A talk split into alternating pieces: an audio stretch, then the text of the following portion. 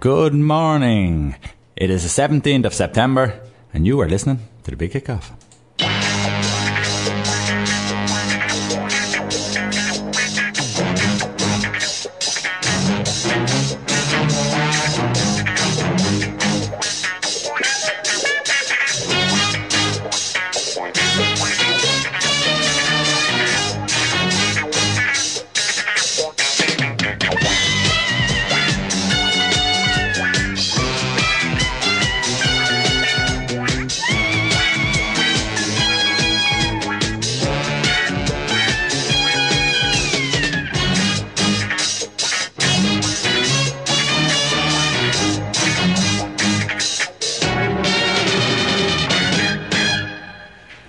Good morning. Welcome back to the big kickoff. And uh, two of us are here this week. We're back. Balance back in the force, mate. uh, I'll give you just a, a, couple of numbers 087 062 7138 for the, uh, if you want to text us. Uh, Liffey said, uh, the big kickoff 96.4 at gmail.com. I have to try and get used to it. I'm yeah, away yeah. a week and it's, yeah. it's, it's, a struggle to try and remember what, what I'm supposed to say. Uh, how was your weekend, Booger? Knackered. That's the whole point. Uh, no, golf yesterday in beautiful Carton House, apart from the weather. Um, it was a cracking day. It was in great nick. Uh, played decent as well. Just missed out on the big prizes, but won near, I won two nearest the pins. So uh, most of our gang won a few of the cash prizes, but yeah, none, none of the big ones. But uh, no, great day, a beautiful place. And uh, I'll tell you one thing, the boom was back. Did you get soaked? Soaked. Now, it wasn't that real.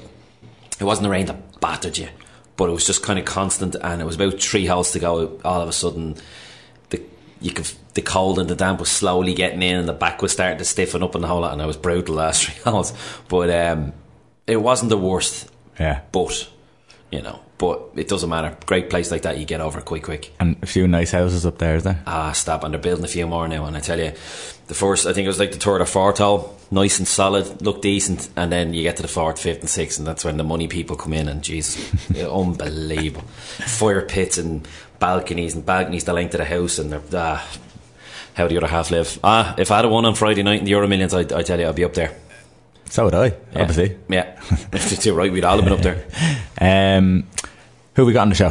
Who we got on the show? We've got uh, Dublin uh, All Ireland winner Paul Casey's coming on uh, to talk about some match that's on later on at half three in Croke Park. I don't know what it is.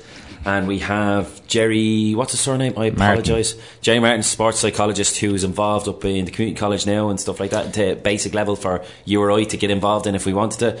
Uh, he's coming on to talk about it, it, looks it looks like an interesting course. It's a, yes, it's it's, it's, it's uh, sports and exercise uh, psychology, yeah. but there seems to be a lot involved. Something that I'd be very interested yeah, in. You yeah, know, I have to say. But anyone who's interested in in, I think it's for all for all ages and all, all levels and all levels ages. And, and, to be honest, as as we both know, it, like that side of the any game now seems to be so important. Yeah, getting lads in the right frame of mind because once they do it like everyone knows what what needs to be done, but it's just there uh, when when they're in the right frame of mind, magic happens.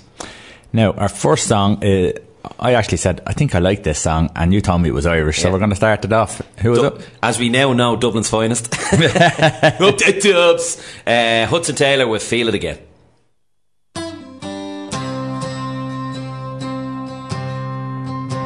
I used to dance at the devil's feet I'd never wanna go home. I thought he'd save my soul. Sipping at the bottom of an empty glass. No, I don't remember going. Liffey Sound 96.4 FM. Not a bad song, Dave. That's a good tune, actually. Fair play, though. Sports stories. What have we got? Sports stories. Now, I'm going to start off with it straight away because obviously, unfortunately, I couldn't get up to watch it.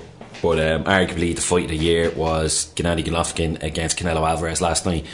By all accounts, it was a good fight. Everyone was quite happy with it until they seen the judges' scorecards and everyone is up in arms. And here's a quote from the Daily Mail: "The cartel south of the border could not have committed a crueler robbery." In the desert than that suffered by the greatest middleweight in the world on behalf of a Mexican hero. Basically, what happened was, by all accounts, Golovkin was more the aggressor. Alvarez was the brave one. But one of the judges had it 118 to 110 to Alvarez, and he only gave Golovkin two rounds. It's a huge difference, isn't it? Um, a lot of experts, I, I quickly flicked through a lot of them this morning. A lot of them had Golovkin by two or three. very happy with the fight. Very happy with it. was a good advertising for the game. But that that scorecard literally rocked everyone, and they said, yeah, it's it's it just what what stinks in the game. It's the one blot on, on, on, boxing at the moment is some of the judges' scores. Um, obviously, it's a Mexican Independence Day, very much predominant Mexican crowd, but even the crowd booed, and they were even booing Alvarez, not necessarily directly at him, but even when he was being interviewed afterwards, they were booing him, and I think it was more in response to the fact that deep down he was lucky to get the draw. Right. Okay. So that seems to. So unfortunately, the judges uh, are after stealing the headlines from what seemed to be a very good and honest and decent fight. Yeah, yeah. And this was made out to be the fight. It was a fight great of the year, or two two aggressive, come forward kind of guys. So everyone couldn't wait to see this, and that's what it was. That was the big deal about it, and especially coming off the back of Mayweather McGregor, who people thought might have been a bit of a circus. This is a proper, true boxing fight, and by all accounts, it was a decent fight, fairly solid. But it's just the, the judges again it's it's just it is something that's in boxing. We remember we were talking yeah. uh, to Michael Carruth about it in the amateur game in the Correct. Olympics, and yeah. and they just seem to make a, an arse of it, basically. Yeah, so that's that's what the big one is anyway. Um, but there's another been there's another great fight as I only seen yesterday. Uh, Vasil Lomachenko and Guillermo Rigondeaux. Uh, Rigondeaux's coming up two weight divisions.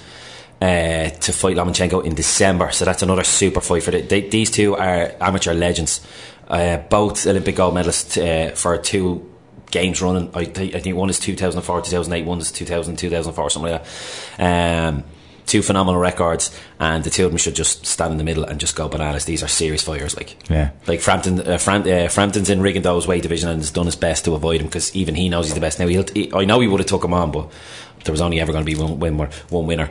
But uh, yeah, that's another one to to watch now at the start of December. Yeah, no, that's boxing needs good people in it. You yeah. need characters in it. Yeah. And I, all sports aren't they really lately? Everyone's so sanitized nowadays. All sports, there's uh, no characters anymore. No, and that, hence why McGregor, I think. People obsess about him so much because he is exactly. That's I was, I was, going to exactly yeah. say that they they need people like him to bring the sport back. When you look at snooker, or you look at, yeah. you know, snooker has died a death. Not the level of, uh, it's probably got better, the level of talent, but it's just they need that, yeah. the odd pair. Like, Alex Higgins, who used to yeah. go around headbutting people and stuff, you know, I don't want to see headbutting the snooker, but it was it was something to talk. You know, football, all sports, they're all the same. Golf, they're all so sanitized now. There's none of the characters. No, no people with a bit of crack because it's like, nah, they have they're too too too keenly media trained now. Um, another quick one in relation to boxing. Just want to bo- uh, box this off because Billy Joe Saunders is in Golovkin and uh, Alvarez's weight class, and yeah. he's the other. He has the other belt. So there was three belts up for grabs last night. He the other one, and he's hoping whoever wins that, he'll come in. More than likely, there probably will be a rematch now because of the draw. But it's all about his son in the weigh-in on Friday. Uh, and they do the square off. His son just mooches up beside him, and then he gets within reach. so the two of them are going face to face. Yeah, and then the son is up right beside him. Then he gets within reach of Willie Monroe, and next minute he just starts swinging and kicking at him. Ah, ah Frank Warren was disgusted. Saunders didn't even blink. Where is he from? Billy Joe Saunders. Yeah. Uh, exact. somewhere north of England. Okay. Okay. Uh, why? Oh no, I didn't know. don't get stereotypical now. Don't don't offend half of England here. I don't think half of England are listening. Not Apologise to half of England. Yeah. It's all your fault. We apologise to absolutely no one. um, I see. Right. So, and what, what happened? Did oh, uh, Saunders comfortably won. But uh, yeah, the the son he, he looks about seven or eight years of age, and he, he was about let's just say he was waist high and uh, I'd say it was very much a low blow. And then he threw the kick and all in. And in fairness, Monroe kind of looked a bit shocked, but he kind of was like, "Is this for real?" Saunders yeah. barely moved a muscle as if he knew he, what, what he's doing. Let's just say I'd say they're a fighting family. That's all I'm going to say. Yeah. Okay. Barnsley. Barnsley. Yeah. Um, you do? Do you know the current Barnsley owner, Patrick Cryne? Oh yeah, yes, it yes, is yes. terminally ill, and mm. he informed the Tykes supporters in his program notes earlier this week that he is basically living on borrowed yeah, time. Yeah, I've seen that. Did you hear who is the surprise leader to buy them over? No. Moneyball pioneer Billy Beane. Apologies, I seen a headline and I went, "Ah, oh, Moneyball Billy Beane," and then I didn't really follow it up. Yeah, see me, Billy Beane and a Chinese billionaire Chien Lee, has to be Chien Lee, are set to land the Yorkshire side in a 20 million uh, pound deal.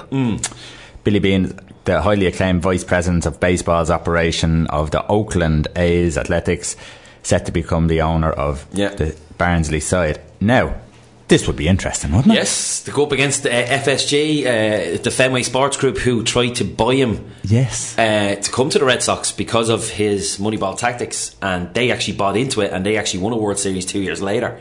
But he said no, and he stuck with the Oakland A's. So it'll be interesting to see mm. does he uh, go up against them. He's now says being is now a minority owner of the A's is among the investors set to purchase 98.5% of the club. So basically, it's going to be nearly a, a full takeover of the club. So Yeah. it'd be really interesting now to see what Barnsley can do with that. Yeah, and it Should be interesting. But sure, and if you have a billionaire behind you, who knows? But they're all billionaires now. So if you haven't got a billionaire, you're ah, sure, it's not worth you're struggling. Yeah. Absolutely.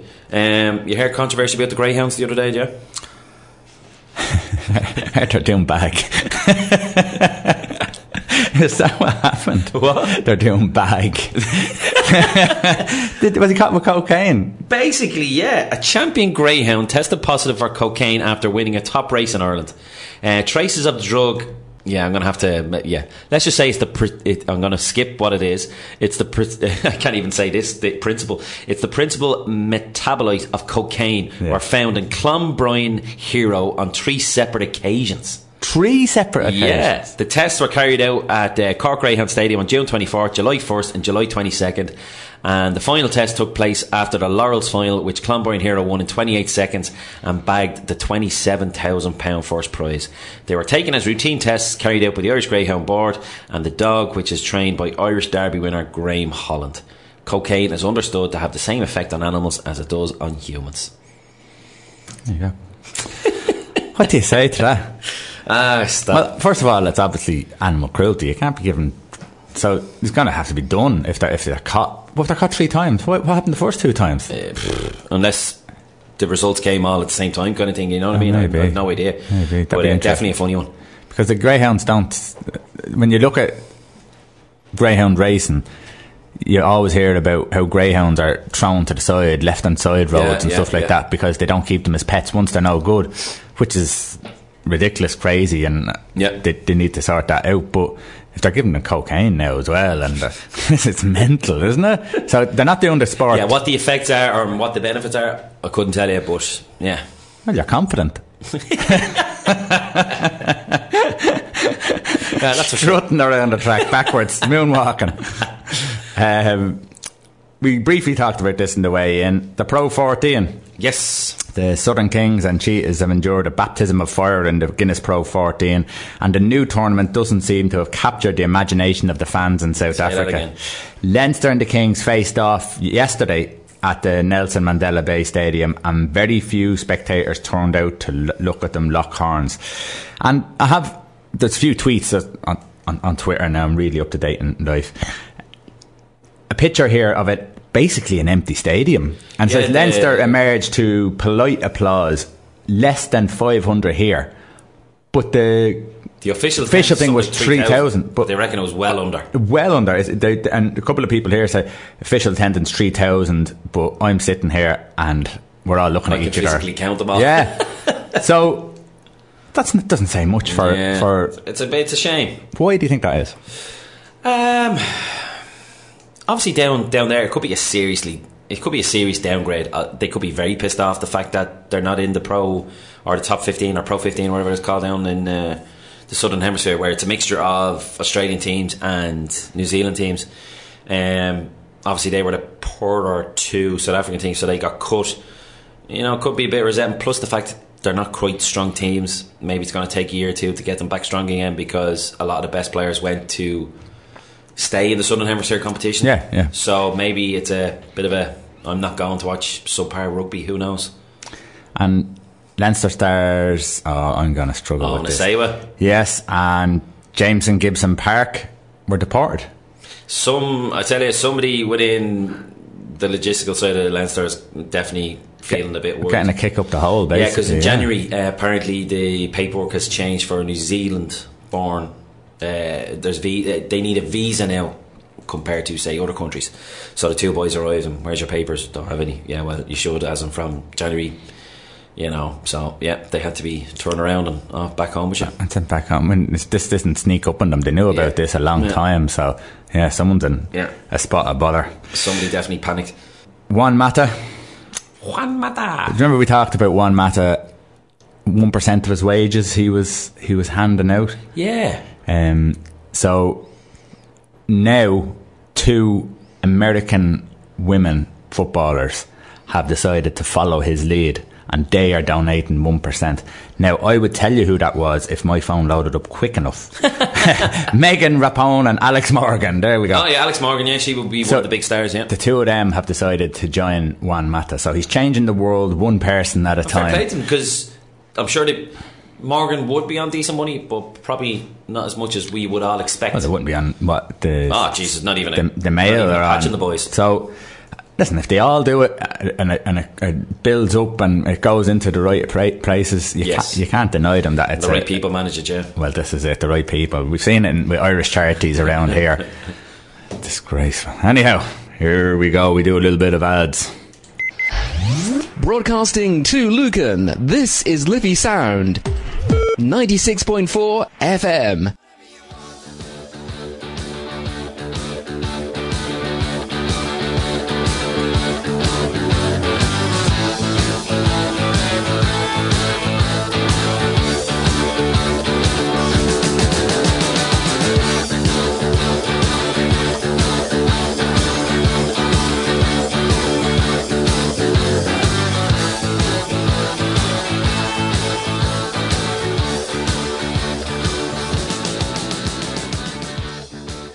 Um, welcome back to Liffey Sound 96.4 With a FM. The bit of quote and the big kickoff. Dave, Yes, ah, listen, we can't we can't ignore Mr. Roy Keane this week. He, uh, another bit of golden moment during the week.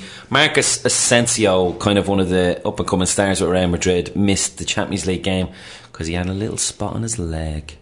will we listen to what Roy Keane has to say about Where it? it came from, yeah, we can explain. But basically, yeah, he's what was it ITV or whatever? He did. They do the Champions League. Him and Lee Dixon, and it's his reaction to why Marcus Asensio basically missed the game. Marco Asensio started the season really well for Real Madrid. Did you read this story?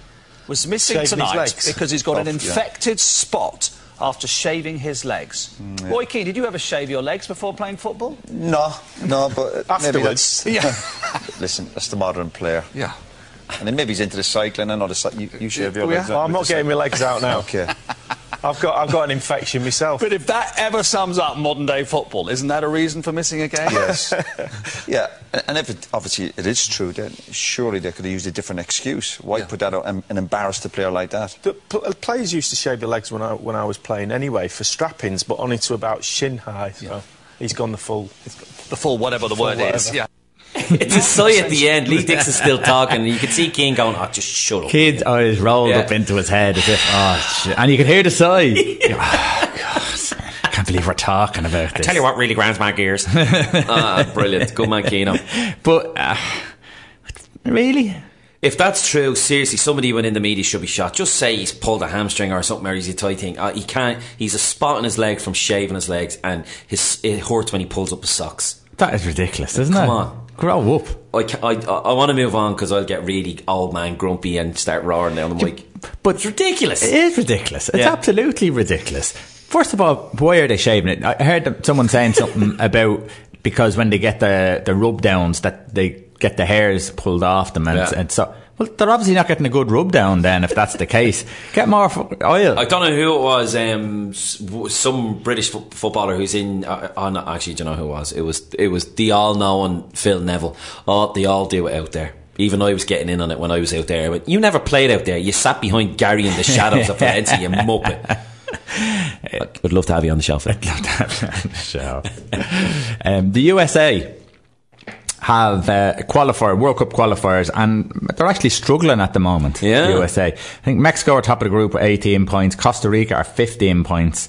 Uh, Panama 10, and then USA 8 or 9 points. 9 points. So I'm not sure how many go through. FIFA will make it happen because not having USA there could be financially not good for the World Cup. So they've won two of their games. So they'll get there. They've won two of their games. and I'm looking at the group there, five. They probably only have ten. So Is Klinsmann still at the helm? I'm not sure. Because I know they weren't too happy with him at all. At all. I don't know. I think he might have left. Yeah, he could I be, think yeah. He might have left. Anyhow, the reason why I'm saying it is Yes. Lexi Lalas. Do you remember Lexi oh, yeah, Lalas? the old um, goatee and the, the old rock and roller centre half. Well, Lexi isn't too happy about the American team. And I'm sure he's not the type of guy who sits on the fence and says just a normal opinion, yeah? Let's have a listen to Lexi. Get in. Tim Howard. Tim, the Belgium game ended three years ago. We need you to save the ball now. Geoff Cameron, clean it up or let's get someone who will. Clint Dempsey, yeah, you're a national team legend. Now we need you to be a national team leader. Michael Bradley, the U.S. does not need you to be Zen. The U.S. needs you to play better. Jozy Altidore, is this really as good as it gets? Because it's still not good enough. Bruce Arena, Bruce, Jurgen Klinsmann lost at home to Mexico. You lost at home to Costa Rica. This is now all on you, not Jurgen. Oh, and by the way, to all the guys that I didn't mention it because you don't even warrant to mention. That includes you too, Wonder Boy. So, what are you guys going to do? Are you going to continue to be a bunch of soft, underperforming, tattooed millionaires? You are a soccer generation that has been given everything. You are a soccer generation who is on the verge of squandering everything. So, now it's time to pay it back. Make us believe again. You don't owe it to yourselves. You owe it to us. And get off my lawn.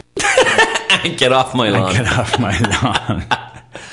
so Say what you feel there, Mr. Lalas, huh? he, he certainly didn't hold back. It's good. I like Yeah. that. I like that. Yeah. He, he didn't hold back and, and he's not pasting over it. But Yeah. he, he was straight to the bone. Listen, you know. Makes uh, one- out to be a bit of a, a pussycat. Yeah. Yeah. I'm glad you said cat at the end. uh, but yeah, he really went for it there. So it's go- I, I like it because I like to see that there's a bit of passion. Yeah. About, a lot of people talk about the Champions League and it's the best competition in the world. And, and listen, it, it's, it is up there. But there should be no greater honour than to play for your country. Correct. And if people aren't performing, sometimes they need to be told, listen, you're not doing your job. Yeah. Well, he certainly did that. Absolutely, 100, 100 then some. million percent. Um, The Belgian game was three years ago. three years yeah. it's time to save something. uh, now, Liverpool. Talk to me about Liverpool just quickly. Why? Ah, they're all right.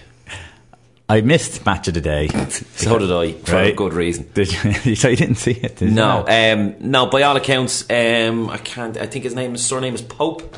The Burnley, the new Burnley uh, keeper, he got man of the match. Okay. very much the dominant side, but uh, yeah, it just didn't happen. I'm sure deluded Liverpool fans will come up with loads of excuses that oh, you know, Champions League hangover, blah blah. Not not good enough. Yeah. Simple as that. Not good enough. You have to put teams like that to bed if you realistically, not even to win the league, to get into the top four this year. Because you look at Man City yesterday, no no Champions League hangover away to Watford, who were in good form, and they hammered them six nothing. You know, with Aguero and De Bruyne and Jesus, they're all there, they're all humming. Liverpool Yeah. made a few changes. Uh, Sturridge was up front, in obviously because Mane was missing, so it was Salah, Sturridge, and Firmino. Uh, still no position for Chamberlain. He still hasn't started a game yet. Not that I'm that Can't- bothered. Can't see him getting So it, it, it still scratches the head going, not even Liverpool, but why did he go? yeah. You know, um, he, he could And he went up- for less money. Yeah, and he and he could end up in a similar position as he, he has with Arsenal and just Unless he and does something unbelievable with his little chance he Um, gets. The two fullbacks were changed. Uh, Arnold was in right back and Robertson was in left back. Um, it was Klavan and actually, yeah, Klavan came in for Lovren, which probably wasn't a mega surprise because you know very simple mistake in, for the fir- for the first goal against Sevilla. Um, yeah, uh, yeah, very much. uh, They owned the ball. I think seventy percent possession. All the stats look good. As I said, I didn't see much of it, but everything leans towards Liverpool. But for some reason, last last night the offensive side of things just didn't click. Okay, well, listen, you're not But- the only Liverpool supporter who is a bit disappointed, let's Yeah. say, about it. Five Live had Robbie Savage had a caller. Another guy who likes to sit in the fence. likes to sit in the fence. Had a caller in yesterday uh, on their radio show, and let's have a listen and see what he said. Face, I've had enough now. I've absolutely had enough. Do you know what? Burnley, no disrespect to Burnley, mate. Defence, we said this since the first day you arrived. Right? I can't understand one thing. I want all them Liverpool fans that are listening out there on this uh, on this radio show that might be heading back home in their cars and all that, to spend their hard-earned money and this and the other. Why don't you tell them to ring up the show and say why Jurgen Klopp should deserve to stay there? Because we've got one of the biggest circuses at Anfield at this moment at a Liverpool Football Club, and the biggest clown of lot is Jurgen Klopp. Now, for me, you know what? I love Jurgen. Do you know what? Because when he came in, he gave all the attributes of showing the passionate man and this and the other. Well, I'm a fan. I am passionate as well. But what I see and what I hear and what I have to go through when I see my team that haven't got a flipping defence, a goalkeeper that can't catch a ball, they've got no defensive even coach at the at the actual club. Why why should his job be, be uh, feel safe at Liverpool? I've had enough of him. Uh, I saw against Sevilla after the after as soon as they kicked off in the Champions League, I said to my wife, it would surprise me if we could see the goal in five minutes. And guess what? We done exactly the same thing. Today we looked all good coming forward, and guess what? No plan B and no plan C. Well, I'll give you plan A here for Jurgen Klopp. Yeah? You've had your time, son. Right? At the end of the day, thank you very much. But I want a manager that needs to understand football reasons to show that you build a team from the back, mate. From the back, from the defence. The defence needs to be sorted out. He should have done this. There's no point of signing midfielders and and uh, uh, looking good going forward. We need a defence, mate. And he hasn't addressed this since the first day he arrived. And he thinks he's going to come to my wonderful football club, who I love. I'm getting emotional here, Robbie. Um, Go on, keep going, do you know Frank. what? Do you know what? I've been waiting 25 years for them to win um, to win uh, the title, and I saw a man here and I believed in him. You know what? He's got a worse record than Brendan Rodgers. Now they're starting to call him Brendan Klopp. Well, at least Rodgers, you know what? He come within one game of winning the title. And unfortunately he didn't. Because if that man would have won us the title, mate, I would have been the most proudest Liverpool fan in the world. He was, he was just try- he was just trying to hold off the tears there, wasn't Yeah, he? That's what I thought. In fairness, I was only talking about with the boys in the golf course yesterday. Slowly but surely, everyone his stay of execution of being a nice guy and us all liking him. Yeah. Even the neutrals are starting to get right. Nice guy and all that he is. Is he a bit of a joker? People are starting to question him. How good is he? And it's going to be interesting. And I'd say he's not the type that will take it too lightly. If the questions, even at press conferences, are going to be a bit more pressing and a bit more probing. You won't like to be questioned. I no. don't think so. You know, I'm Jurgen. I'm a nice guy. I'm a this, that, and the other. I'm uh, like. I'm a happy-go-lucky type of guy, but li- listen, don't push me. And, and, and yeah, it's going to be interesting in the next few weeks, especially if results aren't going to be that good because his likability factor is now the bubble that bubble's gone. It's very much It's all about results It's now, results now, it? It without a shadow of a doubt. And I only mentioned it yesterday. Borussia Dortmund, first four or five years, he was superb in the whole. But he had Mats Hummels and Subotic, like top quality centre halves. Then they all left. Yeah. And then his last season, they were in relegation. And Yeah. slowly but surely, he managed to turn it around. Yeah. So maybe he was just, he inherited good defenders and didn't have to worry about it. And then when he did have to worry about it, Dortmund struggled. He's done nothing about it at Liverpool. And they're struggling in the back. But it's such an when you look at it, it's such an easy thing for him Yeah. to have to try and sort out. If it was Yeah. the, sh- their shape or pe- people couldn't get what he was trying to do, they're not. They all get what Look he's trying Spurs, to do. Spurs, have Spurs spent over 20 million on any of them centre halves that they have? no, I think, think a, so. a 20 million probably max. But Vertonghen, Alderweireld, um, the, the new guy they spent over 20 odd million. uh, Sanchez. he seems quite solid, quite Yeah. comfortable. And we're chasing Van Dijk for 60 and 70. And of course, Liverpool obviously were a bit too aggressive in how they approached because he should be in the Liverpool jersey, but it's how they did it is How obviously did, what blew yeah, up in their yeah. face. So they had to say 25 million for Keane, for Everton. They sent the halves out there. But there was a clip, I don't have it, um, in Fenway. Um, the Red Sox are playing, and John Henry came down to the stand, and this American guy is roaring at him. Hey, January, Van Dijk, you gotta sort out the defence, John. No Gotta sort out the-" and John Henry kind of stands up and looks back. He says, "Seriously, forget everything else. You gotta give Van." Dijk." like even in Amer- even in America, they're jumping on it now. It's it's it's not a bandwagon. It's actually it's a, it's a fact at this stage. You know, isn't it? Yeah, no, it's, it's crazy. It, it's listen. It, it it I always think of it when it comes down to it. It's a whole load of millionaires running around playing football, but Yeah.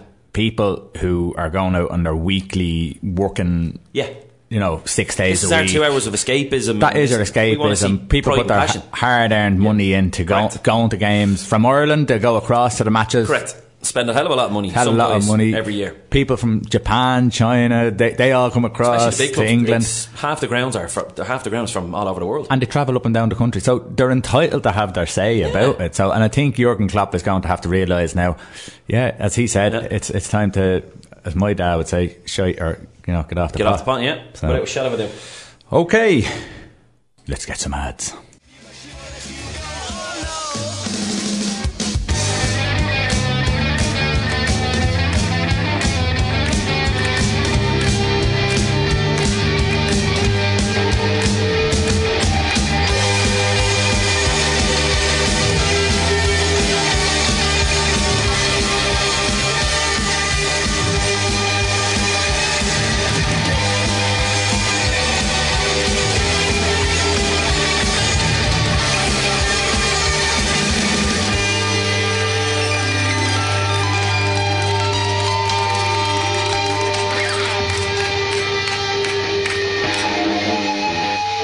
Liffey Sound 96.4 FM.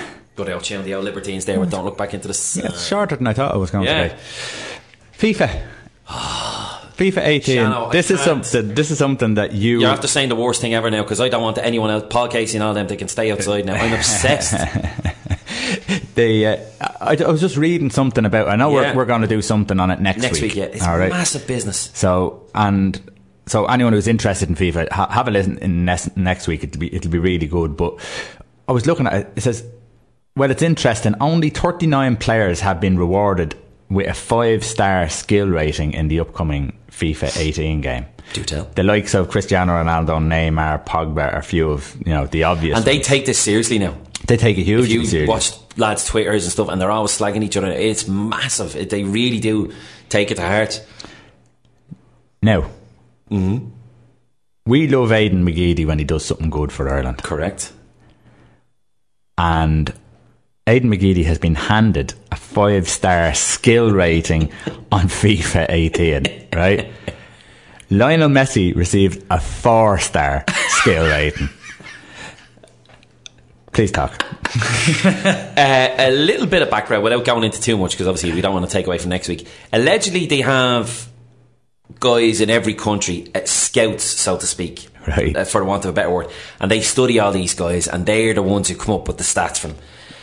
But some of them beggar beggar belief, and for some reason, McGeady is always Ireland's best player, Yeah. and you're kind of going right. That's all well and good, but do you physically watch any of these games nowadays? Like, what's going on? But you don't have to you don't have to scout football to know that Messi Correct. It's one of the most skillful players in the world, if not the. Yeah, correct. So the likes of, I think there's 35 here. I could name them all out, but there's some in it.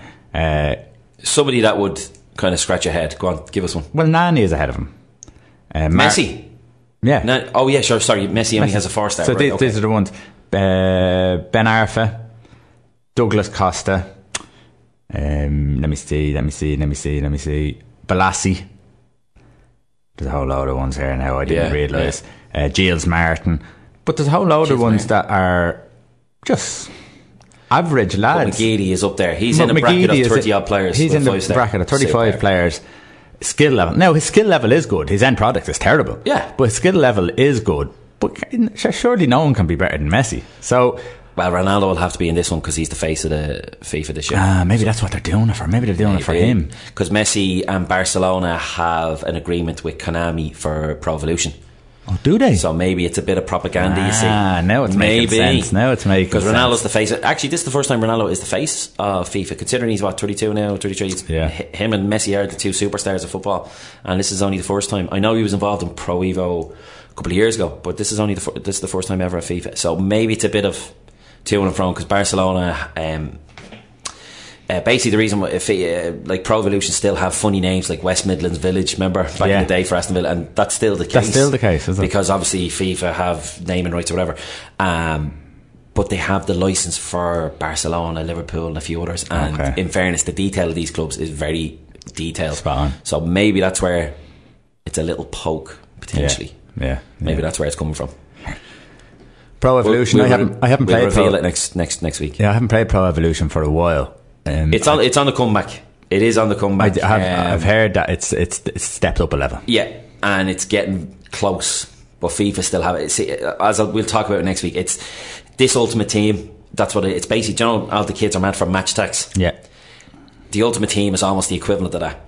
Okay. Uh, you buy packs and you can get 12 players and obviously you discard half of them and then you keep but you get to play with them so it's like Match Attax but live you get to play with the lads instead of just putting them in a So you get cards live on the screen. yeah so you buy a pack say gold pack bronze pack Yeah. silver and the, the And they open up in players. front of you. and they open up in front of you and they go into your team and you can play with them and gain more points so you can buy more and obviously get the, the big boys I did see a YouTube clip of. Uh, I wouldn't even say he was a young fella. I'd say he was probably in his early twenties. Yeah. And he opened one one of his packs, and he got Cristiano Ronaldo, Ah, and he nearly say, yeah. lost his mind. Yeah.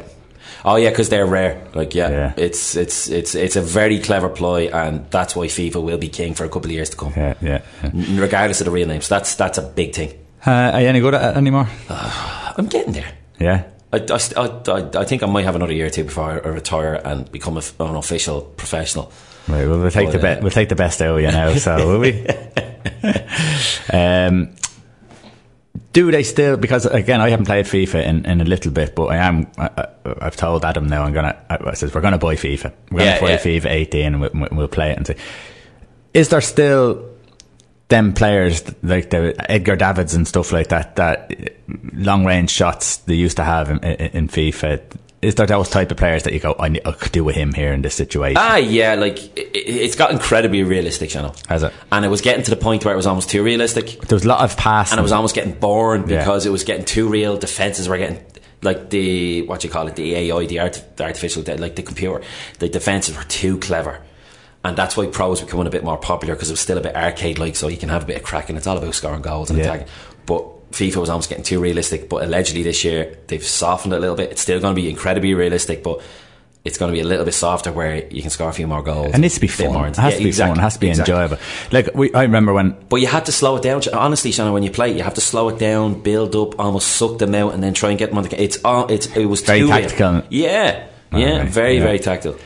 And now online, it's still, it's still great crack. That's what the big thing is. It's all about online it, taking playing on each against other. each so other. that that takes it out of it. But the AI side of things, when you're playing a computer, it's it's incredibly realistic. now when we used to uh, pro pro ev used to be better than FIFA. Oh yeah, yeah. And we used to have Pro Ev, and my dad used to come home from work, and he'd walk in the door, and he wouldn't. need- The, the keys would be put up on the mantelpiece, sat down, control pad in, your dinner's ready, yeah, yeah, and straight into playing FIFA, one on one against each other, Yeah. and, and that was constant Yeah. for months upon months, Yeah. where it was just getting so addictive that. It is though. You can feel the, the, the addictiveness of Yeah. you know wanting to score a great goal, or when especially when you're playing against someone, not necessarily playing oh, the against a computer. thrill. It's all the thrill of beating someone else. I started to play online a little bit in the last couple of weeks. I had it all year, and for some reason, I've just said enough's enough. I'm going to start playing a bit more instead of watching whatever crap's on TV a bit more often.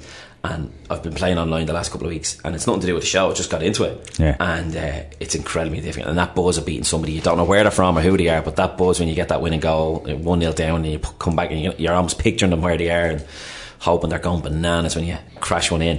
But uh, it's a great buzz. It's a great buzz. Right, what we're going to do is because the way the show was shaped up, we are Yeah. having Jared Martin in to talk about sports psychology uh, in a few minutes, and then around half twenty-five past half nine, Paul Casey's coming in. Uh, dubs. come on the tubs uh, to talk about you know the game and himself as well. the game. the game. um, so what we're going to do is we're going to take an early ad break and get them out of the way so we can have a good chat.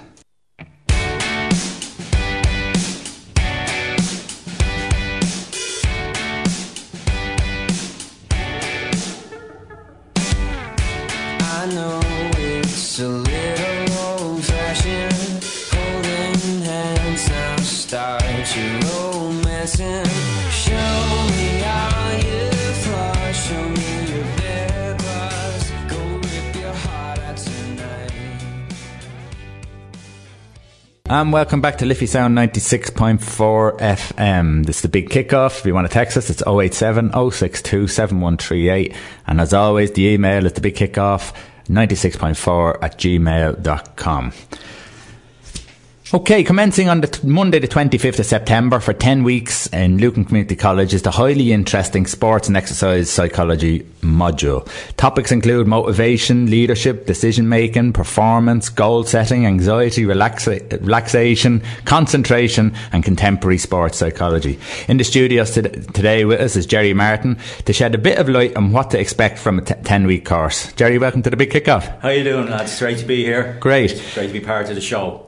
Jared, or Jerry, before we talk about uh, the sports and exercise uh, module, can you just give us a quick sporting background on yourself? Well, okay, I'll try and, and give you a quick one, not not too long on it. Um, participation wise, as a young guy in Lucan, uh, it was either Gaelic or soccer, so I wasn't able to kick. I didn't know what side of a ball to kick, and sat on the sidelines a lot of time through my early days. But in the early, then around 1980, that's a long time ago to a lot of people, not too long to myself. my, my, my, my son turned around to me and, and says, Were you born back then? That's so long ago. well, something happened by then, and one of your previous colleagues in, in the radio world, which a lot of people might know, Ronan Collins, Yeah. Yeah, kicked, yeah. kicked off the Dublin City Marathon at the time as the uh, head initiator of it, which uh, the marathon's actually won by Dick Hooper. And that, in, that introduced us all to this new boom, the first real marathon boom in Ireland. And at the time, I just maybe I'd a few started to start my time. I was a few years into work and started trying this running around the fields up in Griffeen Park long before the actual park was there at the moment. There was just a couple of football pitches, and through that started running, ran a first marathon, and eventually got involved in athletics in a big way. At the same time, now I had been doing karate, uh, a very suc- successful club here with a guy, uh, Kempo Karate, by the guy by the name of Dave Roberts. Where is he out of? David moved from town Okay. out to Hillcrest, set up the club, and he was one of the first European champions at full, at full contact in the country. So it was quite interesting time to be involved. Uh, it was in the very much split political karate era when no organisation would even fight against the other organisation. Right, If they did, okay. it was a fight Right. and that's what it was. Uh, I remember once getting knocked out in a training bout with a guy by the name of Whelan from Carlow, and when you recovered, you just got up and fought on. So there was no uh, Yeah. preca- uh, precautions then with regard to concussion. Right, like okay, that. Things yeah, have yeah. changed, and it's it's nice to see that. Yeah. There's lots of kids enjoying karate now Yeah. as a sport. As a matter of fact, it's probably most multifaceted around, especially around Luke, and There's multiple clubs, so it's great to see it, and it's it is a great uh, personality right. builder as well. Yeah, yeah. So, After that, then I got involved with the Harriers, and that's where I've been since. Lucan Harriers, big time, in and out. Uh, it's a great club. It's a great club to belong to. Okay. And you have you have a few courses under your belt. Can you just run through a few of them that you've, you've Yeah, my, myself, I got involved in sports. I didn't get involved in sports psychology. I, I was kind of always interested in psychology, and it's it's nothing new to us, to anyone who's involved in sport. You use we all use psychology all the time. Hmm. Just don't call it sports psychology. I got involved doing some distance learning courses at you know FETAC four, FETAC five level, and then my own life kind of changed a little bit insofar as I made redundant in 2009, and that gave me the opportunity to uh, do a degree out in the, uh, the Alba degree out in All Hallows in Drumcondra, Yeah. which is adult learning based uh, Bachelor's of Art. And I was able to incorporate a lot of basic psychology and philosophy modules into that. So that allowed me then to carry on. At the same time, I as, as actually as one of those modules because because you could bring in modules from other universities or colleges. I, I carried on a level eight sports psychology with uh, Dr. Olivia Hurley out in IADT. Dr. Olivia Hurley now would be one of the top both research and applied uh, sports psychologists in the country. She works with a lot of teams and a lot of people, a lot of individuals. Uh, after the BA was complete, again, you're in a void. What do I do? I, I look, people suggest that I should do a master's. and there was only two masters in sports psychology available, and there still are, as far as I'm aware, in the, in on the island of Ireland. One is in UU in Belfast, Okay. and the other is in WIT down in, in Waterford, Okay. with a chap by the name of Jerry uh, Fitzpatrick. Okay. Jerry would be one of the top basketball coach, still is involved very much. And uh, so, yeah, I signed up for that and completed that last Christmas. Handed in my final thesis on the 18th of December. Right. It was the best package I ever handed in. Was- yeah, most people want something from Santi. I was given something from Santi. and it was great. It was a great course, and it's uh, it opened up so much to me, and it gave me so much knowledge, and and also at the same time, I got very much informed of what I wasn't aware of, Right. what most of us aren't aware of what's Yeah. happening within within sport and what can happen. Not just sport, but as as we're talking about sport and exercise, but also in any performance level. Yeah. Uh, whether that's acting or school or, or dance schools or anything like Well, that's that. oh, that's you the know. question I was just about to ask you. But before we go any deeper into sport psychology, who the course itself runs for ten weeks? Who is the course aimed at, or who can use it? Okay, the course is titled Sport and Ex- Exercise Psychology. Yeah. Uh, I would very much push it that way because people people think that sports psychology is only for Ronaldo and top stars and at, you have The to be a high performance. Yeah. You have to be an Olympic athlete. It's not. You could be bringing your kid to swimming tomorrow Yeah. a seven or an eight year old kid and they're, Daddy, I'm anxious. Mommy, Yeah, I'm yeah. anxious. So straight away, you're a sports psychologist. Yeah. You're helping your child get around that problem. So it's for it's for everyone. Then you could say it can simply be for a parent who feels they want to have a, be able to guide their children better. It's for anyone who takes part in individual exercise Yeah.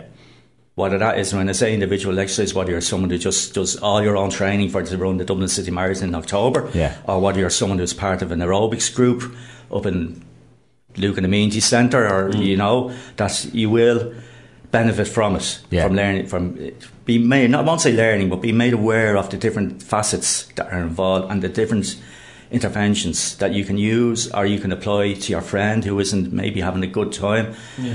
And then, of course, it goes on to sport, and obviously, you have multiple sports coaches out there, not just in the Lucan area, but uh, countrywide, but Yeah. that need that do need to have an understanding of being able to recognise symptoms or traits that an individual player might have that they're coaching, that they can then go and help them with. So it's, it's really for everyone. Yeah. But pr- primarily, people will look at it as the coach, Yeah. Yeah. but it's it's not just the coach and, and individual players on teams. I have you know. looked up uh, sports psychology courses before because I was highly interested in it.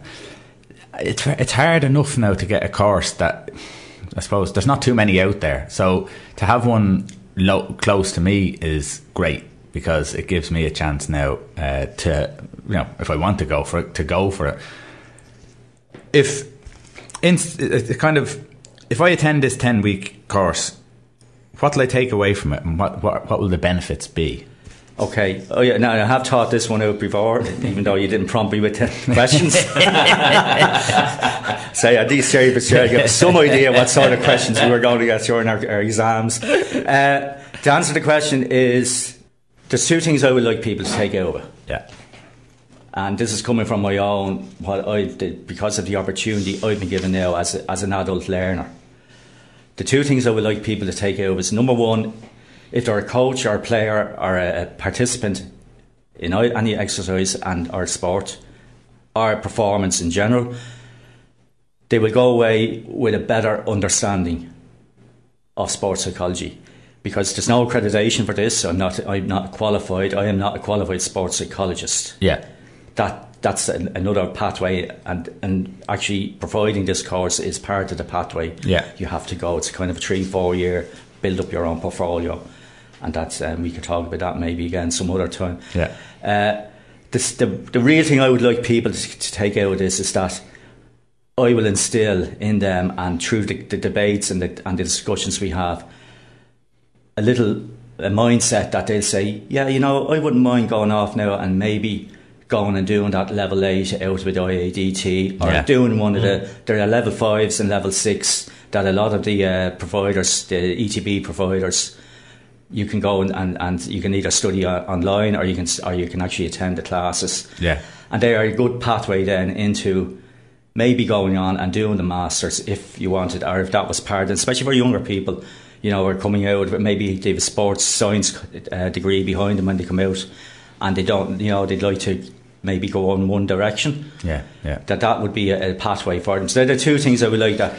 Obviously, to get the information, but secondly, that I instill this this this want then to go out and, and actually see is what everything Jerry said. Is see is that factual and does it work? So it's, ba- it's basically you, you want to open people's minds to actually what they're doing or saying. Yeah, yeah, and you know, it's sport psychology. Psychology is opening the mind. That's Yeah. what it is, and you're bang on with with your what you said there. Uh, it's the psychology of sport. So yes, but going out there, learning about what it is, but there, there's so many different facets within the within the psychology, within the learning, and it's it's important too that we become aware of. There's a lot of gurus and people out there, sports psychologists, hangs out of their their, their business card. There's, mm. there's very few sports psychologists qualified in this country. There's only about thirty, Yeah.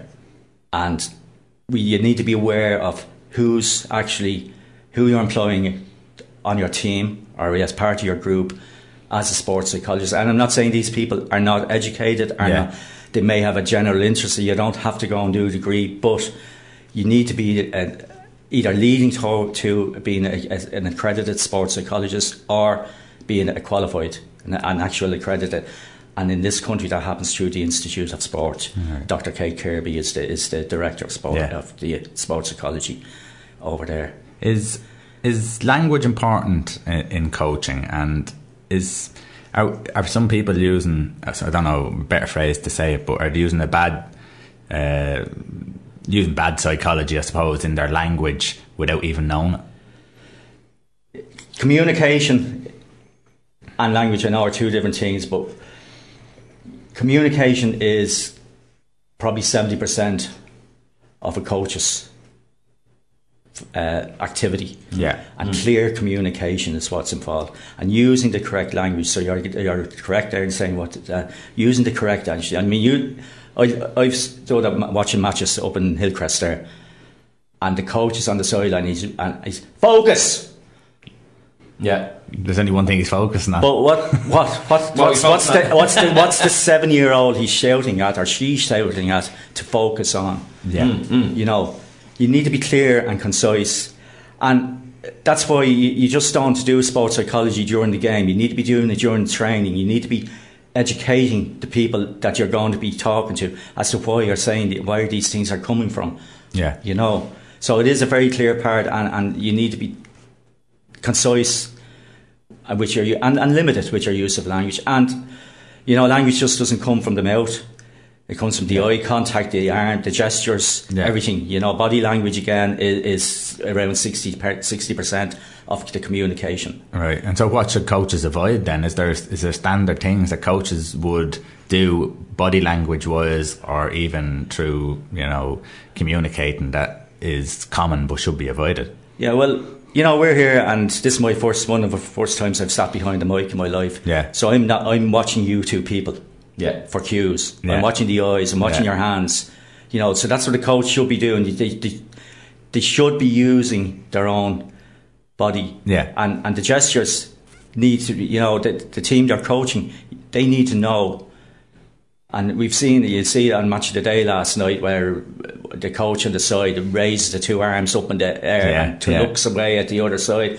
Now that might just seem like a, a, an, ang- an anguished movement by the coach, but maybe he's told his players, "Listen, if I'm doing that, there's a reason I'm doing that." Yeah. Yes. You know that that, that it's, it's to tell you that there's something wrong. Or he could have said, "Well, I'm going to do this ten times during the match because it takes the cameras away from the game, From from, the certain yeah. things that might be happening that you need to be working on." Then, you know, So obviously, positivity is massive, and everyone pushes and pushes and pushes that. What's the best way to kind of when it's time to have a go and to kind of get at them because they're underperforming? Like, is there a kind of a, is there a better way instead of just effing and blind and a going and you, you know lads just turn off the volume? Uh, he's gone, he's lost it. When it's time to get it get stuck in, how is the best way? Is, do you kind of build it up or? Because obviously it's all the big push about being positive and keeping thing. How when it's when it's time to have a go, what's the best way to kind of start it off almost? Okay, on, on that one. Or is or should you? Yeah, yeah. On you can go into your theories there, and you're kind of looking at the, what's called the catastrophe theory when things fall apart. Yeah. Things don't just fall apart all of a sudden. Yeah. Something has been happening over the last number of weeks.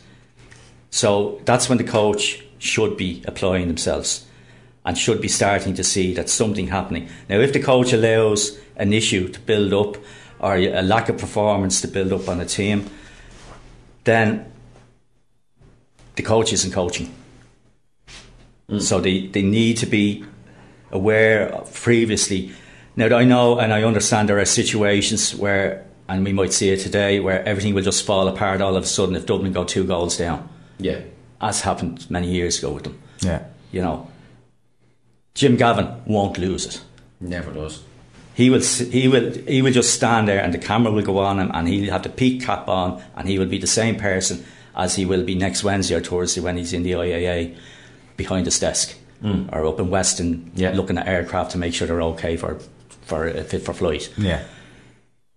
But the players will know because he'll have spoke to them many times and they've gone through, they'll have played this in their in-house matches and their in-house games. They'll have gone through all these scenarios. So really it's about planning for these things to happen, but not allowing them. And when they do happen, then there is a, a plan B and a plan C and a plan D. And you, you need to be able to initiate these. So the coach needs to be leading all the time. If the coach actually does lose it, then the coach has lost it. Yeah. Right, yeah, yeah.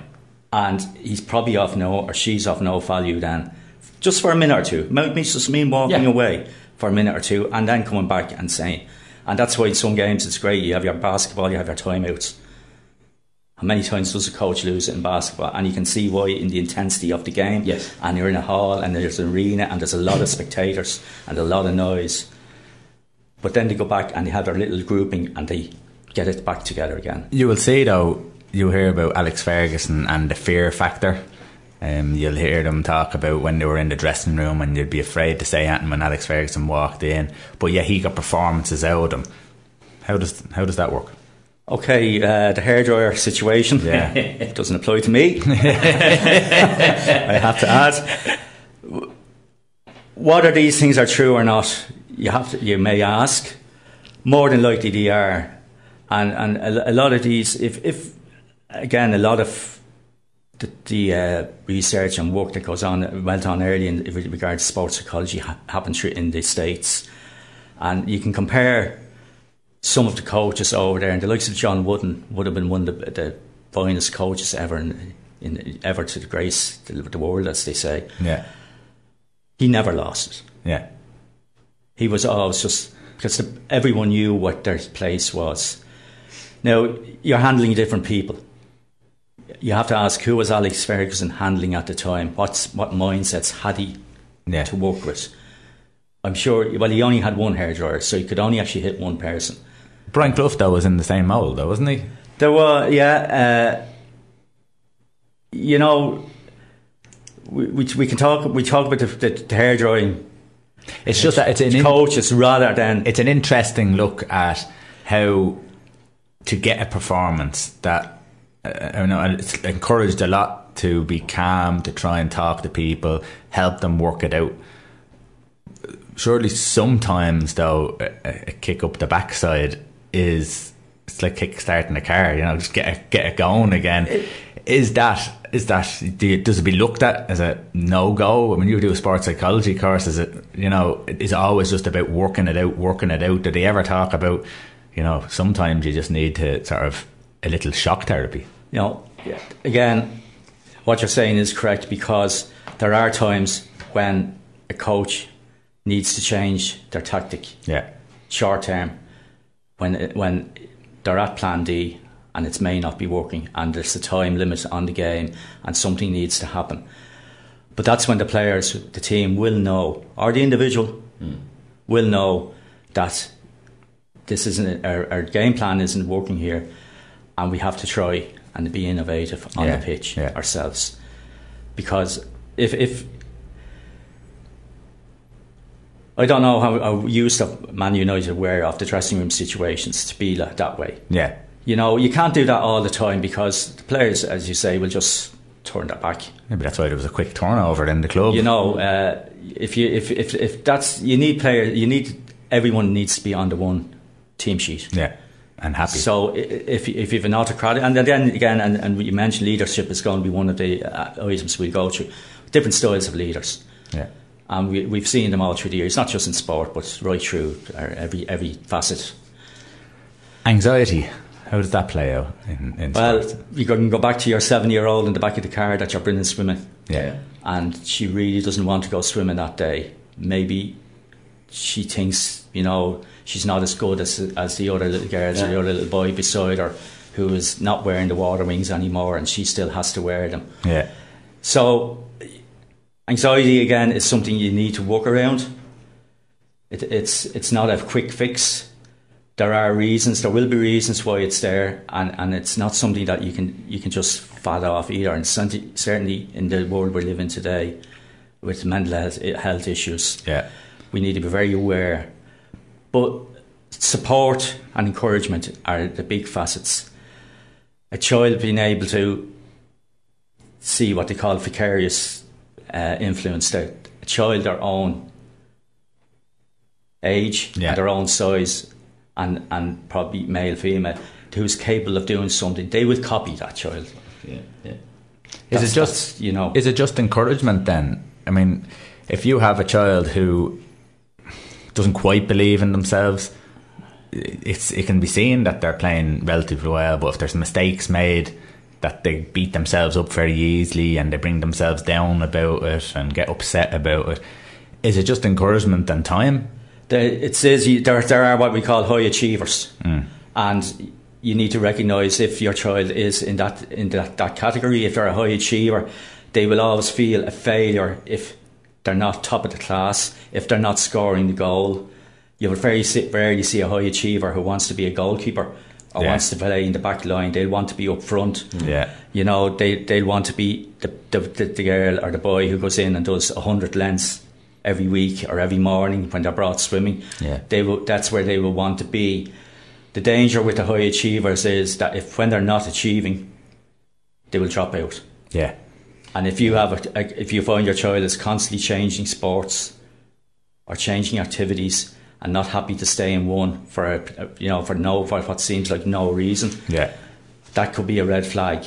And it's not, uh, uh, you know, it, it just means you need to It's managing. work with it, what, manage the child, manage the person. Not just, we're not just talking about children here, obviously, but Mm. manage manage that person, and and make them aware that it's not really all about being the top. Yeah. Because you you will not be the top all the time, and, and ask any at- athlete at the end of their Olympic career, or at the end of their football career, or whatever, their whatever you know, and, and ask anyone when they retire from it, from their work at sixty years of age. They will tell you where they felt they were achieving, and then but they realise that you just can't keep at that level. You Yeah. won't. We're not built. You know, the human is not built to stay at the top all the time. All they the need to be all. yeah. You know, So to change, say, just basic tips, just to change little mental attitudes around, would, it be kind of like a simple, like a, almost a mantra, just saying the same thing over again, that eventually it sits in and they believe in it, or do you kind of try and try a different tack every time, or is it very much sticking to the same road and just keep chipping away slowly but surely, and eventually they'll kind of tur- turn their attitude around or change it in, in that way, or what's the kind of the basic time, the way to turn it around for somebody? what what you find is, and what you're talking about is, is using cue words or self talk. Yeah. That's what you're talking about there Yeah. to actually a- achieve get- an just performance turning or, or or to change your an attitude. You, you need it's a program. It's it's not something that you need to do now. You will have like people will will uh, sit with individual players who might have an aggressive trait, and they go through this self talk with them that they can bring in, and they have few words that will just actually bring them back down Yeah. from where they are. And uh, not some that would not be so much in uh, in a team situation, but that would be in an individual situation. Like in the tennis, if if you if you get over act, over hyper on the t- at the end of the, on the baseline of your tennis court, and you get start getting aggressive, you're going to start losing the game because the other the player will see or your your opponent will see that, and they And- just start banging that ball into the area that you don't want it. How simple does the game, whatever game you're involved in, how simple is it when you're so relaxed and you're in your comfort zone, your happy place? Really, What the, yeah, the it's just natural when you're in that zone, isn't it? Wouldn't when it? you're in what you call it the, the, the zone of flow or the zone Yeah. of optimal performance, uh, it's not simple. It's something that's probably very rare. Again, most athletes are, and I I talk athletes as in the, the generic term, as in the American term, maybe anyone taking part in sports will say that they maybe only had reached this three or four times in their career. It's not a simple thing. It's when everything works. Yeah. You know, I can only remember once in a race saying, you know, I was having a very good run and I knew everything was working. And it's just, it is a great feeling. You're, you're actually, feel yourself what they call it, the liminal, you're in the liminal space, you, you're, you're removed and you're looking at yourself performing. You know, it wasn't a pretty sight that day.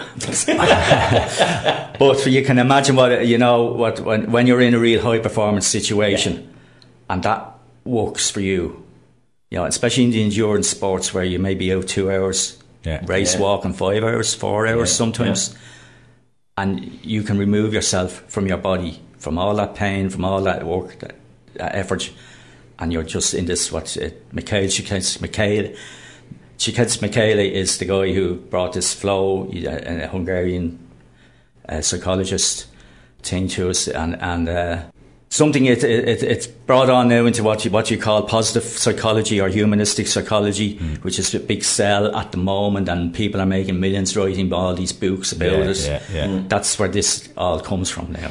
Well, I I believe in, in visualization. So, whatever sport you're using, actually, even in, in life, if you visualize, you're getting, you're going to give yourself a better chance of achieving it. Do you touch on visualization? I will be. And when I was driving over here this morning, do you think I was concentrating on my driving or concentrating on this interview? I'm sure you were going listening, through I'm sure you were listening to the radio, mind. were you not? You're not listening. of course I was. Visualization or, or imagery is, is huge. Yeah. And next to goal setting, it is, is, is the most effective intervention Yeah. used in sports psychology. Uh, I had an athlete over in at the European Championships there in, in, in Masters age group, and we use visualize, visualization with her all year as part of our pre-competition Yeah. build up. And is that more so that when they're in the middle of the race or whatever, nothing shocks them because it's already in their brain, they've already thought about it. So when is is that is that is that the main reason why it's done? The visual. Mo- mostly people who use visualization or, or imagery prior to Yeah. the event. yeah. and they will be going through. You know, you can you, you could again a kid could use it when you're bringing them swimming and your child is anxious. You say to them, "Well, Anne or Paul or whatever." When you're sitting there in the back of the car, just think about yourself swimming up and down that, and have a look at yourself swimming up and down the pool there in King's Hospital, and see what way how you feel. Or maybe even the pool in Lucan. Dare I say it? Sometimes Dare I say it? we can be, Uh, with plenty of visualization. Pick, yeah, well, yes, but uh, think about and have a look at yourself and see how, how you're feeling. Feel your breathing. You know, the research they've done on on on, on visualization and imagery is that there is an there, there's a muscular impulse happens similar to the event. Yeah. Right, about ten percent. Yeah, yeah. You know, so you actually do physically as well as mentally go through the whole, uh, whatever it is, whether it's swimming or football or, Yeah, or run or whatever, you know, or I'll give you a little scenario. Uh, If, you, if you've got a, and I'm going to stick with football because it's my first love, but if you have a striker who is, I suppose, how do you get him to stay confident if there's a, a goal drought? So if he's maybe he's even playing well, but he's just not scoring the goals, and that's getting him. How do you make a, a how do you help a player stay confident? I'm sure that if it's a goal drought, that after a while, the positive words, the reaff- uh, the repetitive, yeah, words of encouragement can only last so long. So, h- how do you keep that confidence in a player? Okay, firstly, you have to make sure that that player is doing everything they should be doing Yeah, to be part of, to facilitate the team. And they need to know that it's not their fault or issue that they're not scoring goals. Now, there could be, you could have a goal drought because you just happen to have played the four, the four best defences yeah, in the yeah. in the country True. or in your league over the last four games. You could have a goal drought because the creative midfielder who would normally pass the ball to you for that shot hmm. just is injured yeah, you could have a goal drought because the manager is playing a different system. So the player needs to know that it's not their actual fault or Yeah. issue, or they're not the reason for the goal drought. Now, having said that, they also need to look at their own game and go through it bit by bit, and it, it's the micro analysis Right. that you do. It's not just looking at and suddenly saying I've gone from being a great goal scorer to being a non-goal scorer. yeah. I've seen strikers come off a match, and it could be two games in a row, and because someone might have said to them in the last game, "Jace, they were great chances you missed," just that one sentence could put them off for the next game. Yeah. They need to go away and look and see. Well, the simple thing to do is there. Well, can you tell me which which, which chances were they? Yeah. Because I need to know what chance I missed. yeah, yeah. And uh, you know, you can you can move away from the psychology and just go to the honesty part of sport. And if we are all honest with ourselves and actually think about what we're doing and how much we are contributing, and are we doing what we should be doing, or are we just a hatcher? Yeah, yeah. You know, if the goal, if, if the score if the guy who has been scoring goals, basically because someone that's took a shot and it, it, it slipped off the back of his backside into the goal, you know, and or he happened to get his head in the way and deflected into the other corner. yeah. Uh, is he a true goal scorer? Are they a true goal scorer? But I know the question you're asking.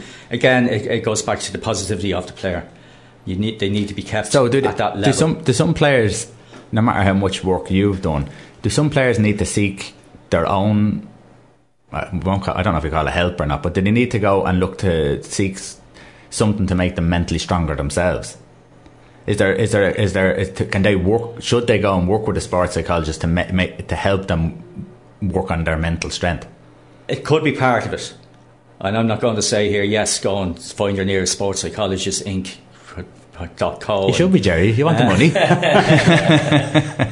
if it was a livelihood I was looking for now, I'd be drinking pink champagne somewhere at this hour in the morning. But they it certainly would help. It would help, yes. Yeah, yeah. absolutely. And that sports psychologist could be just our best friend. Yes, that's true. Yeah, yeah. Not necessarily, it doesn't have to be a qualified. As I said at the start of the interview, we all use psychology all the time, Yeah. every day of our lives.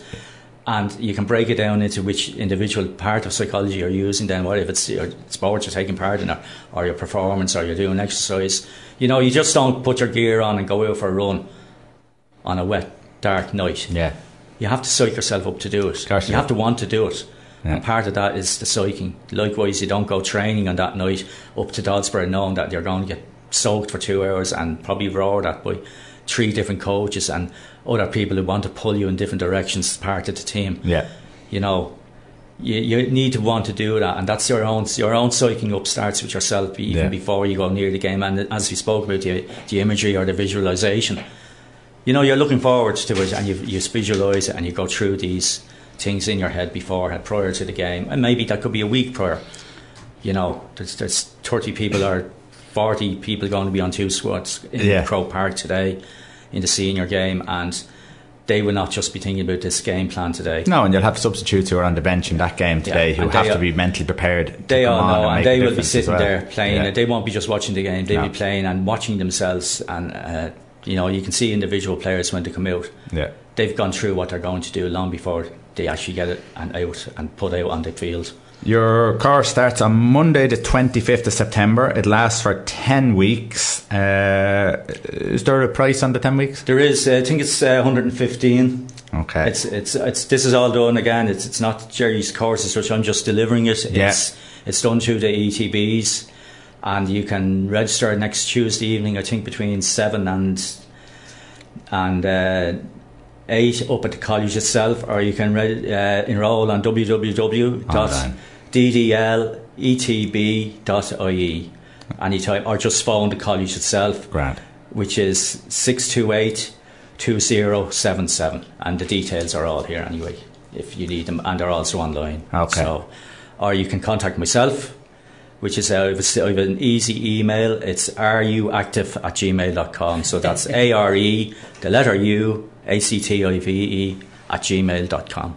Okay, listen, Gerry, uh, I could talk all day about it. Uh, I might even attend the course. I might even attend the course myself. You're more than welcome. And then, then we won't need you on the show then, will I? If, I- if I know everything then, won't I? you know, some, some DJs might get great va- value out of uh, performance uh, psychology. His first question would be every time, how does that make you feel? okay, listen, Gerry, thanks very much for your time. Okay, lads, it's appreciated, and thanks very much again, and good luck with the show, and I hope it keeps going. Cheers, because it's a great mate. little show. Cheers. Well done. Thank you.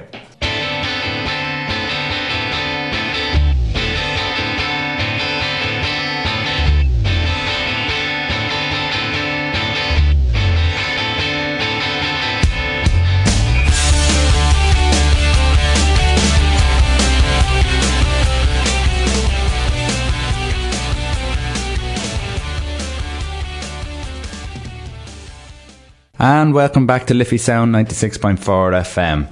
Today we've got Paul Casey in with us. Uh, Dublin and Mayo served up two edge of the seat battles in last year's All Ireland final and a replay. Today to do it all again, and Dublin are looking to make it three in a row, while Mayo have been in three of the last five finals, of which they have lost all three and are hoping to banish the curse. Joining us in the studio, as I said, is Paul Casey. With, might share his opinion on how the final might play out. Paul, welcome to the big kickoff. Thanks a million, lads. Delighted to be here. Uh, Paul, with such Any a tickets? That's what I was going to ask. some reason he said he thought we might have some. Uh, with such a tight final last year, and either side improved, have they? and Either side improved their overall play, and will it give them an edge this year? I think I think Dublin have improved their their team and the new players they've brought into the squad are they've just fitted in seamlessly, um, and they still have all the experience on the bench, and they're they're just constantly getting better. And I think their results over the course of the championship show that already. Uh, I mean they've brushed everybody aside. I thought Tyrone might give them uh, a good battle, and Tyrone, and Dublin just uh, they just steamrolled them. Uh, Mayo have improved as the year have gone has gone on. I mean, the, I think beating Kerry after a replay will have done them the Yeah. world of good from a mental point of view. Um, and they haven't been far away from Dublin over the last few years when they've played them. There's been a couple of draws, draw last year.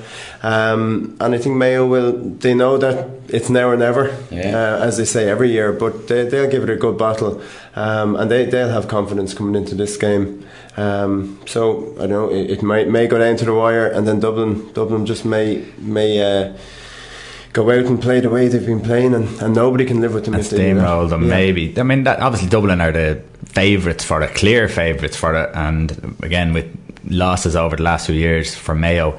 Um, probably, I say most people, even even the Mayo contingent, probably have their doubts. But so, what would Mayo need to do to? I know. Did they need to change their approach, or for Dublin, or did they just play the same way they normally play? I think they play the same way they normally play, and I mean, um, it, it'll be interesting what they do with Aidan O'Shea and where they in, set up their team. Um, but I think they like they can't think too much about the opposition. They have to go out and try and implement their own game because if they go out to try and stop Dublin, I mean, it's going to be very hard. Um, and ultimately, it's one, it comes down to one game, and Mayo just have to throw the kitchen sink at Dublin um, and play play like they've played Dublin last year in the two matches. There was a kick of the ball in it, and you know they, they probably should have won the first day last yeah. year and they'll be looking just to, to take their chances, make every score count, and to, to really put pressure on Dublin. And when Dublin do score, they'll they make sure that they've they've earned their scores. You know. And same with Dublin. The Dublin just, I mean, Dublin are so strong, and it's their panel that is so strong that they can make changes and, and probably seem doesn't make a difference to the to the team. Do they? Do they? uh, Like when you were playing.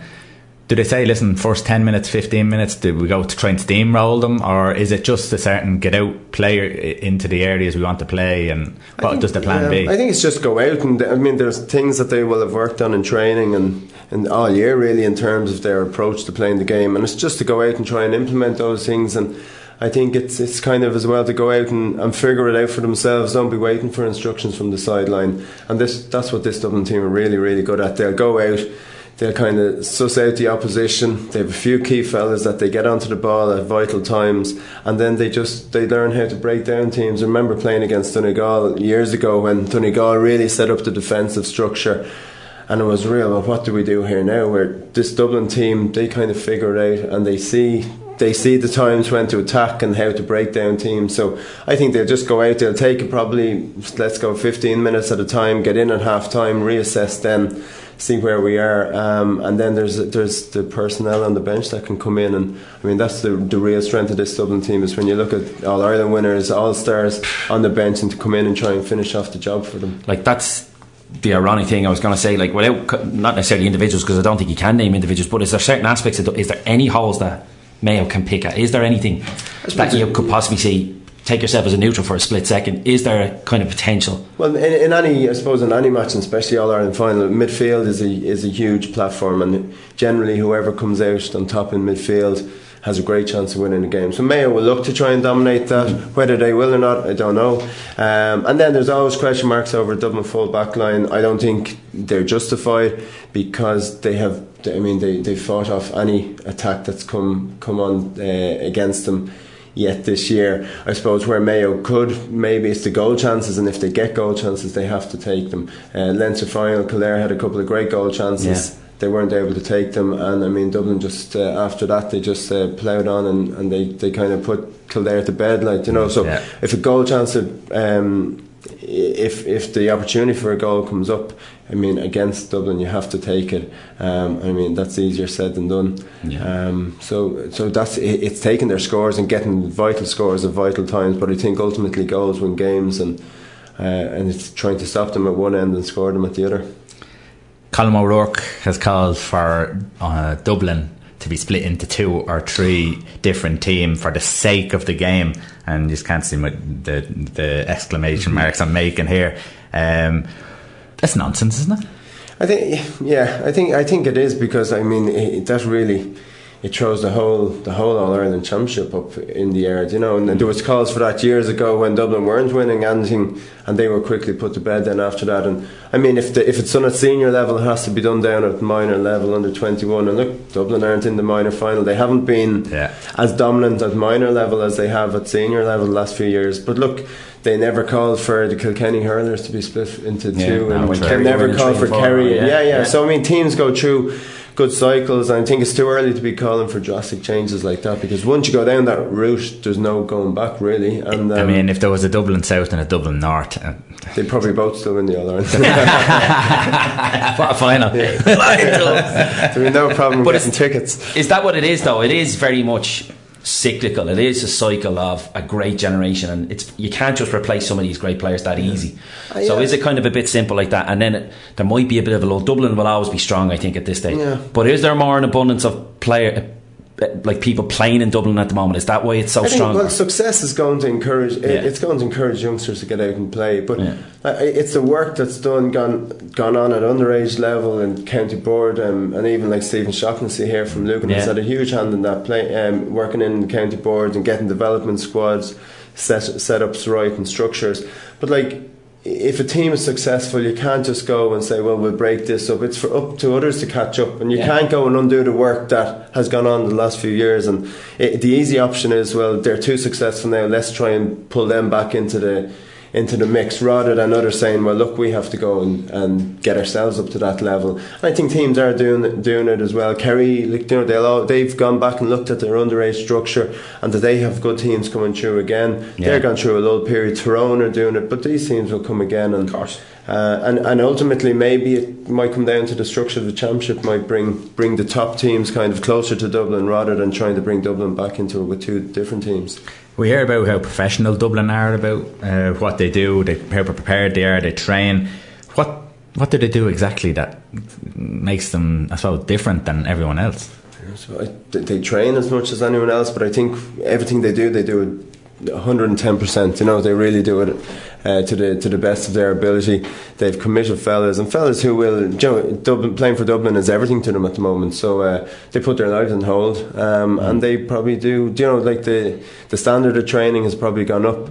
Um, they're all coming through. They mind themselves away from the pitch, and it's a 12 month kind of process now. That it's not just go train for nine months and then let yourself go for October, November, December. I think they're looking after themselves all the, the year round and they're constantly trying to improve themselves as individuals and themselves as a team. And they have these one or two players coming through every year that puts pressure on fellas that if they're not performing in the jersey, if they're not performing in training, that they're going to be left behind.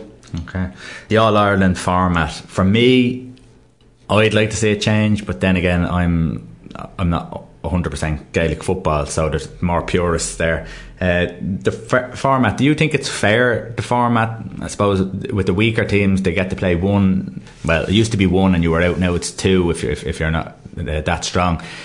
Is that fair? Can, can the smaller teams improve under that format? I think it's hard because if you're, you know, especially where kind of questions about where fellas will go away for the summer, they, you know, it's, it's a lot of effort to put in and knowing that if you take somebody like Carlow or you take even a Longford who they're looking at the draw in Leinster and they're saying if they get Dublin in the first round, you know that's that's yeah. a run in Leinster basically yeah. put to bed straight away, and then it depends on the qualifiers. They may they may win one or two games, but ultimately they're not going to progress into quarterfinals or mm. semi-finals unless you know you'll have your odd exceptions.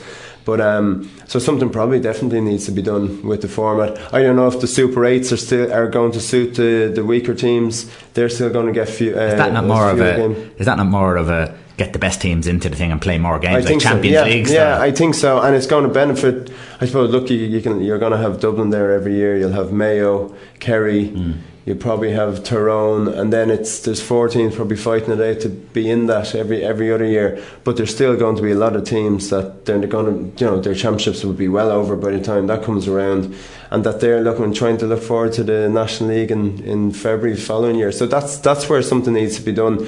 Whether it's kind of bring it into group stages beforehand, I don't know. Um, I would like to see the provincial championships retained in some way, but whether that's playing them early in the year maybe yeah. the case. You know, mm. maybe that's the answer. Um, but I think something needs to be done to, to facilitate everybody in the in the championship. Could there be? I, said you could do it provincially, but could there be a, a, call for a couple of groups, top two teams go through into a, the, the, All Ireland, Sam Maguire, and then there's a B Championship. Then for, give the, the, the, lesser teams a chance to actually win something. Yeah, I think so, and that's like there's no like why not have a, an All Ireland B final yesterday. Do you know yeah. All Ireland weekend? You're part mm. of All Ireland weekend. Festival, yeah. If you win, if you win the B Championship, you're going to be promoted to A next year. So that, you know you'll have your trophy. You'll get a team holiday like the All Ireland winners will get. You know, and that gives players then something to, to, to aim for and to that they can you know be playing football all summer rather than just be going out in June and maybe be yeah. be have the boots kind of put away at the beginning of July. you know, we're back to the club. So maybe something like that. I think is is the answer. Um, but at the moment, some definitely needs to be a few tweaks. We were talking to Gerry Martin there about the sports psychology course that he's doing over in Lucan Community College. What was the worst bollocking that you ever got from uh, a manager or a coach? I, I, Do you remember any? I don't think. I think. Look, a lot of the managers. I, I don't think that you know the good managers, and especially a manager of an intercounty team, that that's not their style. You know, and I think if if that was their style they wouldn't last too long yeah. in the job. You know, management has changed, and you're dealing with like you're dealing with players who are who are all adults that they're yeah. You know, they're you, can't slowly dying yeah, now, isn't it? That side yeah, yeah, and I mean that's that's very it's kind of old school and that you know, and okay, there may be times, but uh, where a manager might have some strong words, or, you know, but like that, generally that might be done pulling somebody aside. But you know, Bolly, I, I don't think I, I couldn't imagine Jim Gavin pulling any player aside at halftime no. today and giving them a that, That'd probably be the beginning and the end of him. Yeah, if yeah. he did, he'd know himself. He's lost it. I think so, yeah, exactly. and you're looking for somebody else to play. Yeah, and generally sometimes you see on, on sidelines that it's probably the frustration of the coach if he is doing that himself um, and you're kind of looking for a, to, a scapegoat. So yeah, yeah, yeah. yeah. Exactly. I, I, can't say so. Maybe I, I, can't say I've been lucky. I've I, I can it no no uh, specific incident stands out. So, so maybe it's maybe it's coming down the line, but I don't know. You must have played well. So, um, are you coaching now? I'm doing a bit with Dublin under 15 development squad. So um, Jason Sherlock is overseeing the 15s and 16s. So a few of my former uh, intercounty teammates are involved there. David Henry, Declan Lally's there, Paul Griffin. Um, you know, so it's great to have uh, have that involvement at the moment. We've Jared Gleeson as well from Lucan, who uh, who coached up in the club. He's he's in that uh, in the setup as well. So it's great to, to be back and give something back as opposed to Dublin after all the years. Uh, still playing away with Lucan as well, so kept busy. That's it. Well, they're still young enough to play, so you, you've got Yeah, a couple you may as well play as, as long as you can. Yeah. If the Dub- Dublin job ever came up, would, is that something that you'd ever look at? I, I think any player would love it, and yeah, but uh, I don't. Jim Gavin could be there for the next twenty years, but I think any player who has played would love ultim- and wants to get into coaching or management would ultimately love to manage their Yeah, their their county. But um, we'll I look to to continue my playing days for now anyway. And yeah, play as long as you can. That's Yeah, the most yeah. important part. Um, the GAA, and and this is always a, a sticking point with, I suppose, with the amount of money that they're making. And in fairness, they are putting it back into the clubs. Um, should they ever go pro? Should they never go pro? I think never go pro because I think well the, the approach at the moment is professional enough in terms of what players put themselves through and I think that's that's to the limit of what it should go. If if it becomes where it's a pay for play thing, um, I think that would ruin the game. Those those so called weaker counties we were speaking of, they Mm. they'd be gone. You know, and you'd have too many players moving around to to try and play for, for the Dublins or the, the Kerrys or the Mayos, you know, and I think it would it would ruin the game down through the grassroots, and then ultimately clubs would never see these fellas playing with them because uh, Yeah, you know, yeah, it's yeah. too much of a risk. If if the Dublin County Board are playing a fella's paying a fella's wages, well, they want to, to pay to pay him to play for Dublin and, and not necessarily his club. So I think uh, it, it would ruin the game, and I can never see it going that way. Okay. Uh, we're tight on time, so I'm going to give ask you for a prediction today. Um, who's going to win and how much? By how much? well, I think. and how much are we going to win by? I can't see Dublin being beaten. I just think they're too good, and uh, you know any test that has come their way, they've been able to overcome it. Um, I think Dublin are going to beat Mayo, and I think they'll beat them by four or five points. Okay. Well, I think it's definitely going to be a tight game. You're in a final. You're going to you're going to make a lot of. We've seen that last year, but uh, yeah, Dublin have favourites. I don't think they'd even take money off you at the moment for it. Paul. Thanks very much for coming in. Uh, we'll get in touch with you again, worries, whether yeah, it's a phone delighted, call or yeah. something. We'll talk Yeah, a, a little bit longer. Obviously, Yeah. time constraints. For the replay. Jesus. See you next week. okay, Paul. Thanks very much. No worries. Thanks, lads.